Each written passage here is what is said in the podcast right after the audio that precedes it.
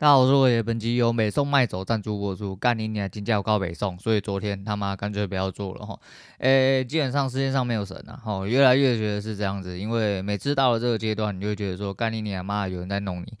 昨天在讲交易的一些事情之后，下午就遇到了神奇的事情，然后就是诶、以前台子哦，台子因为没有小数点，所以我很常在最高或最低的时候差了一点。哦，就差完完全全一点，比如说最高点是八十，那我可能就会在八十一啊，不就整个在七十九还是什么地方被点掉之后，它就完全反向。那现在到海提哦，这个东西持续啊，持续之外呢，我进化成，因为海提有零点一嘛，哦零点二哦，有小数点这样子，我持我已经进化到就是只差零点一，只差零点三。摸不到，然后就直接反向去平点，然后或者直接去死之类的。我昨天得子都一直这样子哦，这三天哦，就短短就三天哦。你要说这个概率性啊、这个不常出现的哈，啊连续出现三天的几率到底有多小？我就请问一下啊，并且昨天连续出现两次，一次零点一，一次零点三，然后前两天各一次零点一，每一天都出现的概率，请问到底是多小？那为什么我可以中呢？我为什么会中呢？哦，所以他妈，我昨天真的是笑我没送，干你俩没送买走。虽然说昨天是有赢啊，可是很不爽。我昨天真的很不爽。那今天台指直接落赛，哈，台指在今天这个压缩盘，我就说只要没有喷射的那一种都很难停啊。原本以为有一个比较好的抑制机制，在今天做的话，后面做了有点呃自己有问题。如果除去掉那个问题的话，我今天应该。没有损这么多，后面这段整段有报道，并且会在前面少损一点。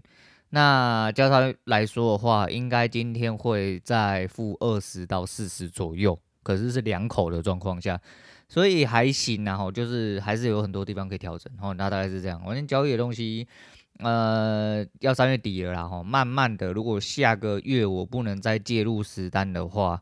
那我就要介入现实生活啊！不管怎么样去取舍，总是得要有取舍啦。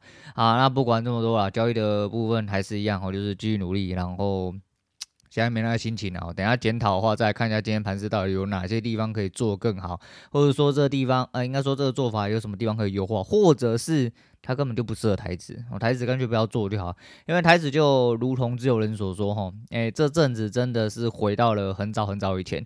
诶，交量大概就是常态性的普遍不高哦，所以普遍不高，当然是比以前高蛮多，不会是以前什么六百亿、七百亿这么他妈小鸡鸡哈。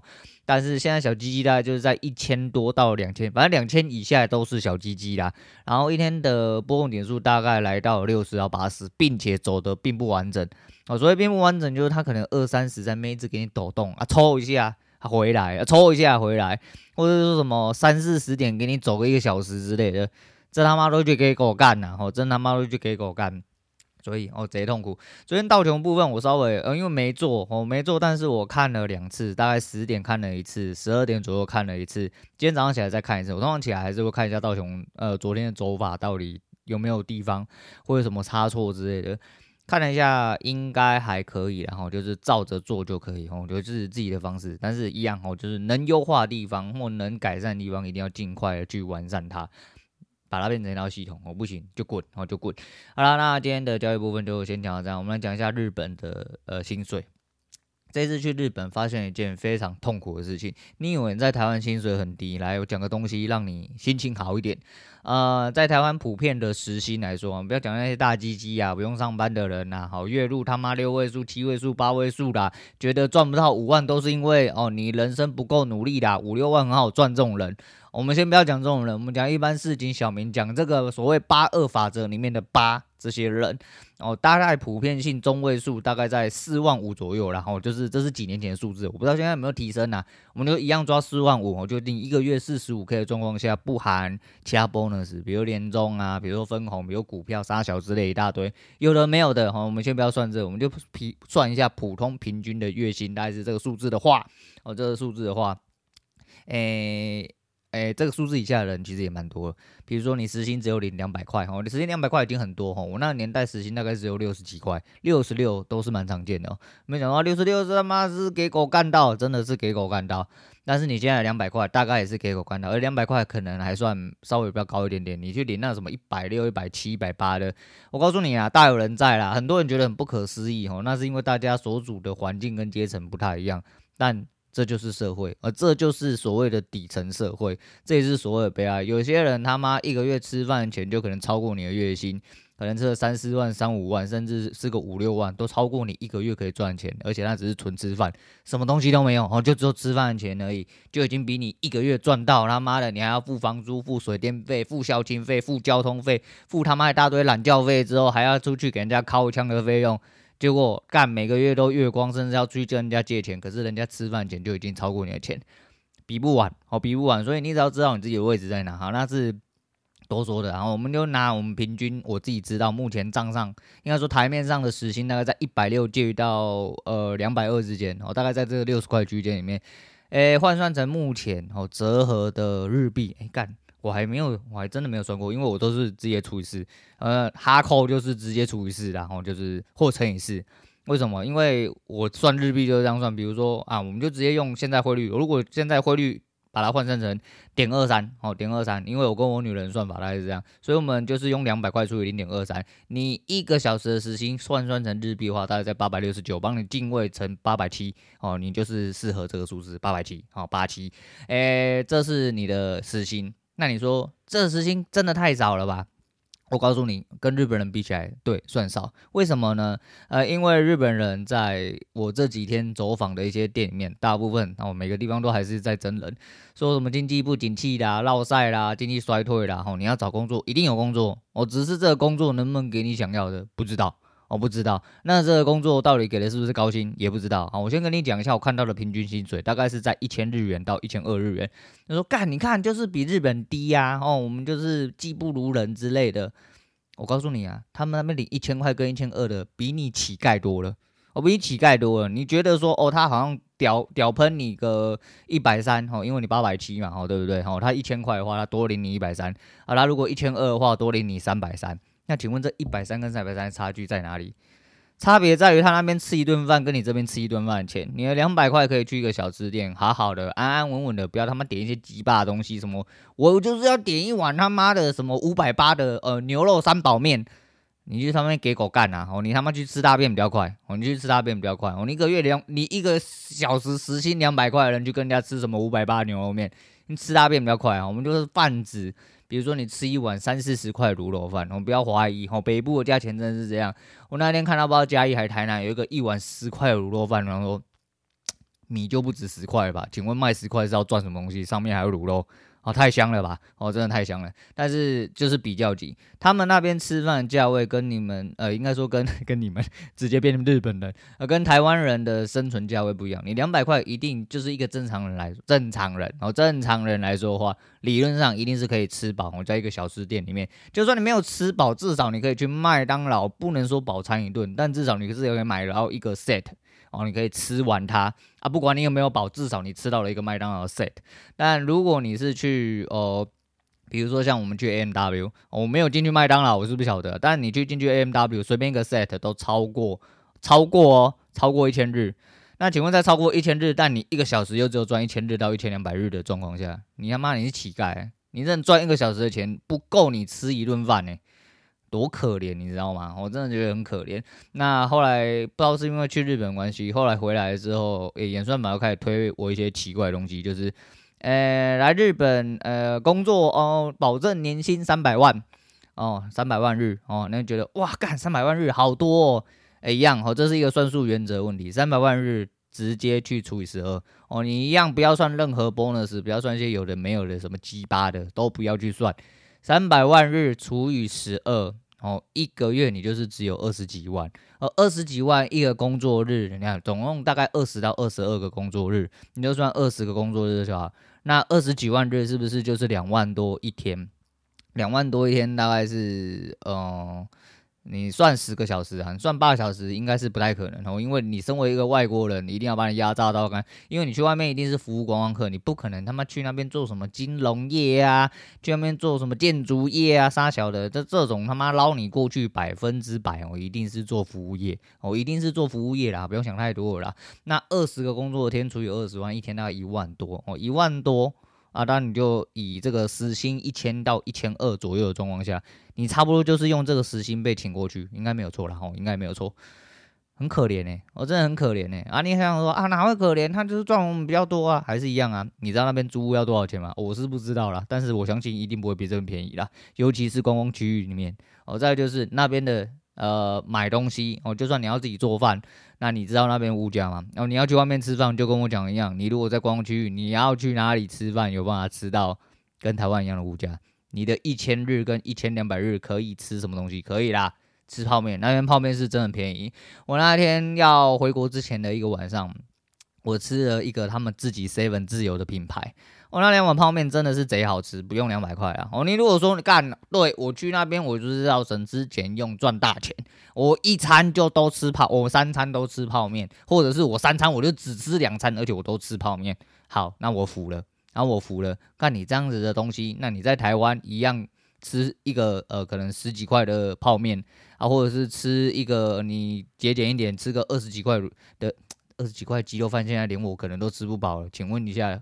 一般正常人喝能喝得可以吃得饱？哦，类似这个样子啊。当然，你在哪里做这件事情啊，不都一样？那干嘛要出国？那是低能儿吗？不好说啦，会不会有退税什么其他问题？我是不晓得啦。总之，我那时候看到，我想说，干妈日本真的也是蛮可怜。不过，因为有认识过去日本工作的人，他们说还是日本的薪水比较高一点点，但他们的薪水高一点点。要怎么样去计算？我不晓得，因为那个梅亚跟她男朋友已经在日本买房子哦。日本买房子有一个很舒服的地方是，据说可以全贷哦，全贷跟拜八成是现在的人很可悲。为什么买不起房子？就是因为台湾是不可以给你全贷哦，因为台湾的北兰，那我也不能说台湾北兰太多，就是社会机制的问题啦。你那没有点保证金的话，你没办法出这个手啦。不过我觉得给首购族全贷。哦，不能算太过分哦，不能算太，但是因为有全贷的空间的话，你操作空间就会变更多。再者就是怕呆账啊，啊，不过还是这会让我想到某一个不能收银行。总而言之，这个东西就是金融体系的问题啊，那不管了，反正大概就是这样。啊，总而言之，最近就是交易跟日本的事情，让我我那种想了很多事情，然后真的让我想了很多事情。那昨天还有看到一个，就小象，我刚才小象那个商务舱哦，介绍商务舱哦，ANA 的跟长荣的商务舱。呃，跟上次一样，上次我已经提过了，但是我每次看他的影片，我真的觉得可以有礼貌一点嘛，我真的可以有礼貌一点嘛，真的不是不得不说，当然就是你在那边下面嘴，一定会有两派的人一直在那边干来干去，吼，干来干去没有用啦。我先讲啊，反正就是我坚持的是我自己的观点，你去思考一下哦，你去坐车的时候，有人在你旁边大声讲话，感觉。你今天坐商务舱，代表你某种程度上已经比经济舱的人更尊爵不凡一段，因为你已经多付了一些钱。结果你多付了一些钱之后，我不要讲那一大堆，你就想说你今天坐高铁，高铁已经算是一个很 normal 的普通交通工具了吧？哦，你去坐商务舱就已经要付出一点五倍到二三倍的价钱。哦，短程的好像越贵，长程的，呃，如果说去高雄的话，可能到三千多、四千多，还五千，可能就会有一个商务舱。那你说，虽然说只有坐一个多小时，请问商务舱就第六节车厢里面，或者是说你去坐自自强号那个什么腾云车，呃，腾云座舱还是什么小的，我就反正就是自强号里面的，诶、商务舱，然后类似这样子，你就已经花了比别人多的钱进去，结果里面有一个人一直在里面拍片，然后用正常的音量讲话，并且戴着耳机。我看了超级无敌不舒服，你他妈的可不可以不要哦？我觉得你可以拍商务舱，但是可能呐，哦，可能因为我看 Aaron 跟贝贝的东西很多，那个商务舱跟头等舱东西我是看腻了啦，我也觉得就普普通通了。但不管怎么样，你礼貌一点，你也知道说干你娘，你就用后置配音的去介绍不行吗？再者就是他，你就直接在那边啊，就算空服员听不懂好了，哦，旁边总会有乘客听得懂啊，不管人家听不听得懂，你在。直接在那边，然后很大声的评论人家餐点到底好或不好，怎么会改进之类的。啊，干妈的，你的礼貌嘞！我就是说啊，他们人都很好啊，跟他们讲一下就会给你拍啊，嘿，对，给你拍。问题是你有想过隔壁的乘客要不要给你拍吗？这不是肖像权的问题，是你有没有去打扰到别人的问题。干你娘！你他妈在商务舱里面，整个商务舱就只听你一个人在讲话就饱了。不要说商务舱，光在经济舱人家讲话就是这样。哎，那个怎样怎样怎样？哦，那个怎样怎样？啊，你讲话是啊，就是你正常音量。我操！干你娘妈你的！空姐给你方便，不代表你可以罔顾别人的权益。我真的每次看都觉得很不舒服哦，真的。再就是评论人家的餐点哦，直接在人家脸上这样子喷的满脸，好不好吃？当然就是你有资格可以评论，毕竟你是付我钱，毕竟你是客人。但是你在人家面前，就像我直接说，哎，你这个频道他妈看起来真的有点烂，感觉如何？很爽吗？我觉得真的有点莫名其妙，就是说你很觉得很烂，你可以不要看啊。对，我觉得那你觉得很难吃，你可以不要吃啊。但是就是你在别人面前讲出这句话，跟你后事后去评论做成影片，好发表一下，这是你个人主观意见，因为毕竟吃这种东西主观，因为你吃难吃，我吃说不定觉得更难吃，这是必然的。就是你不用在别人面前这样讲哦，这是非常没有礼貌。再就是他妈的其他乘客的权益，请问你到底是摆在哪里？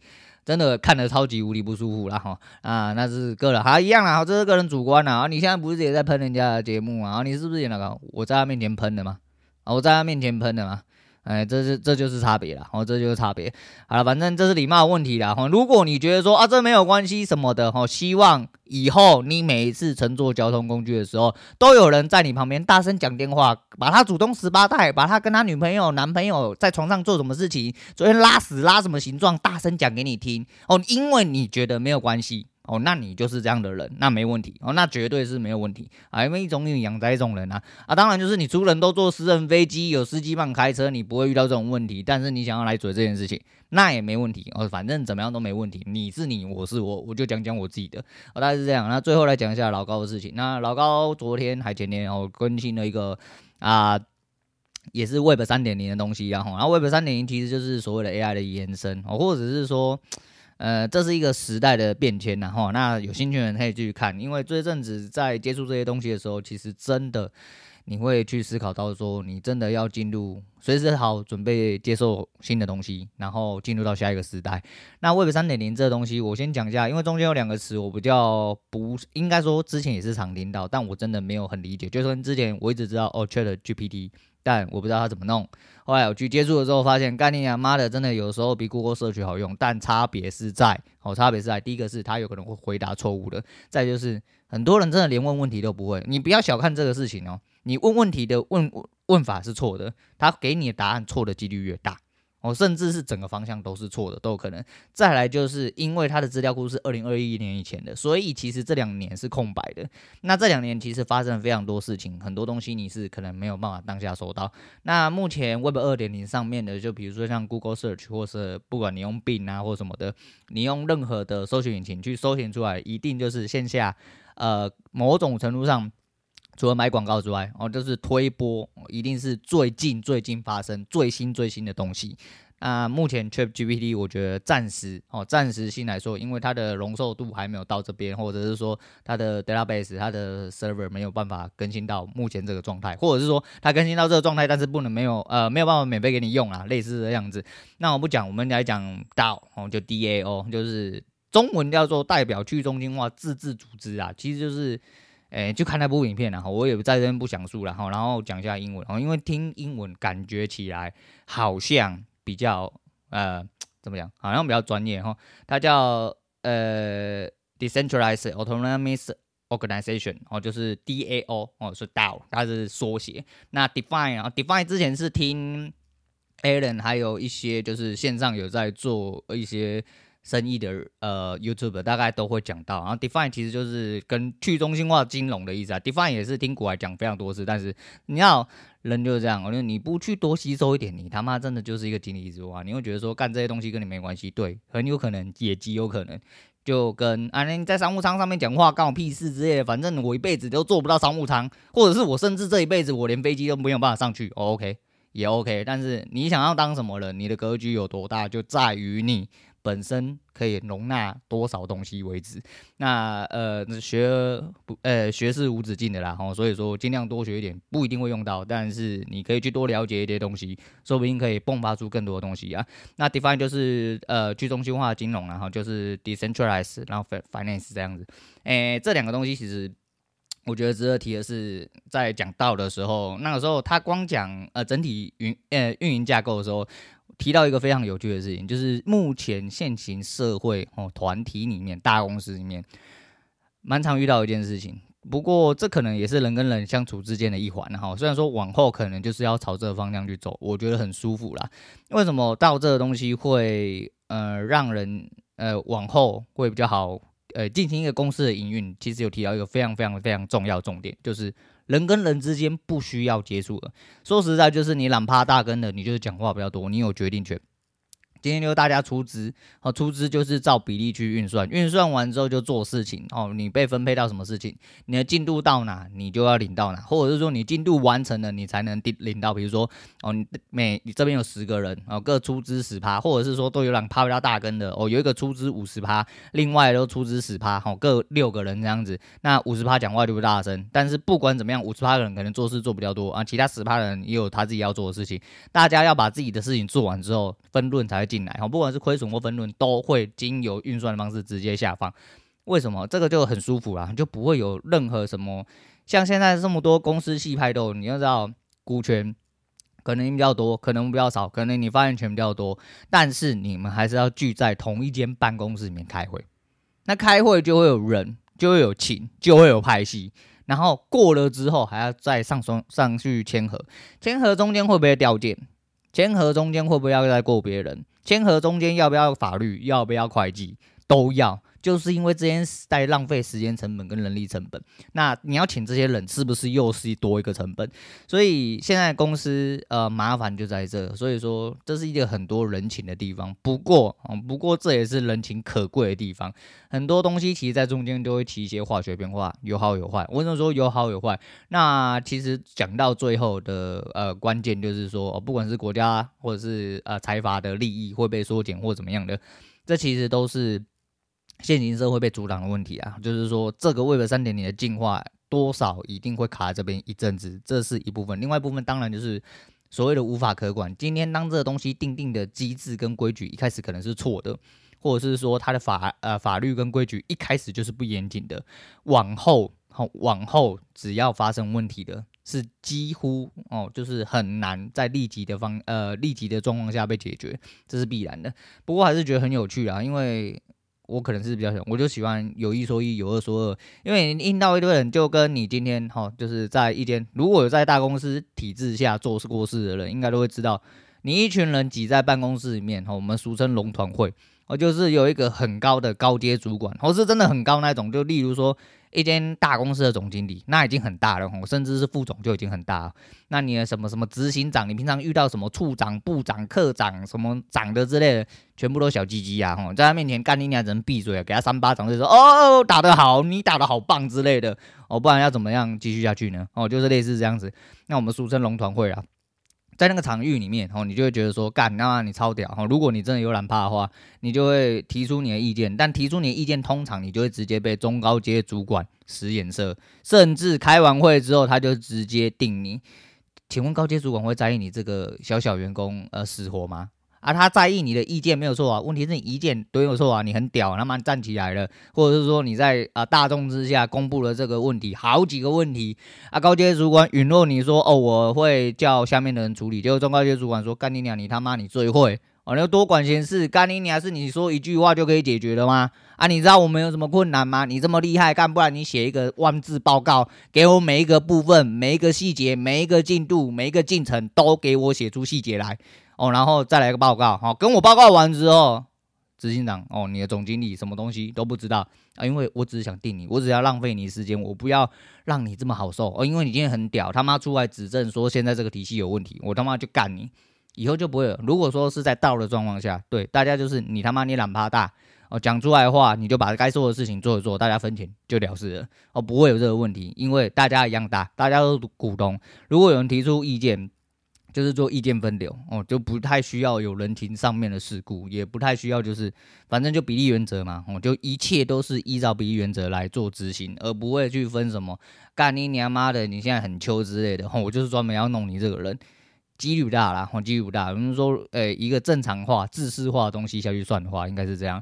我觉得这东西是我认为蛮有趣的啦。啊，那来再来就 define，define 这部分我就不多说了，因为比特、以太，哈，任何虚拟货币，其实慢慢在这几年，大家觉得说，干你白痴啊，你看想。当初哦骂白痴的人，想当初比特币一个只要八块美元的时候，想当初大家一开一狗票在挖矿，呃矿到靠背哈，每个人他妈家里就只有主机板、电风扇啊、货架啊，在那边挖矿啊，一堆人想说干妈一堆这么耗电的东西在干什么？或者是甚至跟我一开始一样啊，不就是挖个矿吗？是能花多少电？啊、一张卡上呃一张板子上面怎么会插这么多张显示卡？是能耗多少电？哦，就是类似这种白痴的事情，就是呃会一直发生，但是到最后呢，现在不就慢慢的就要走向下一个时代。如果你不接受新的东西，你不往下一个时代走，你他妈就是这个时代弃子。当然，很多人愿意当做这个时代弃子，这也是呃呃怎么讲，汰弱留强的一个部分。然后这是进化论。然后真的你是废物，你真的就只能去死啊，或者是你就没关系啊。像现在不会用手机的人，不会用电脑人，还有没有？有。一定有啊，但是他们还有没有活着？也好好活着啊，只是活得怎么样的问题？有没有活在这个社社会里面？有没有社会化的问题？你当然可以选择你要的方式去活着，只是如果你要顺从这个社会，你要顺从这个潮流，你要跟着时代的演进。你就必须去得要做更多学习哦，大概是这样子，所以觉得蛮有趣的，拿出来跟大家分享一下啊。跟今天打的有点落赛哦，那个后面盘原本想说再跟一下哦，因为出去有一点趋势，想要再走一下，我留了一下呃留了一手单子，但不确定后面发生了什么事件啊。那不管怎么样，就是诶赶快再去多做修正然后诶，我觉得机会开始变大哦，机会开始变大，还是一样哦，就是保持着希望哦，很就是捏紧紧就对了。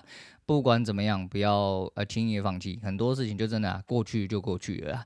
那在我看来，在未来这些东西都过去了，只是这一些现在我必须要好好的坚持住，好好的承受一下。好，现在还没有办法呃开花结果的痛苦，然后往后开花结果，这一切就会都过过去了。好，今天讲到这，我是陆伟，我们下次见了。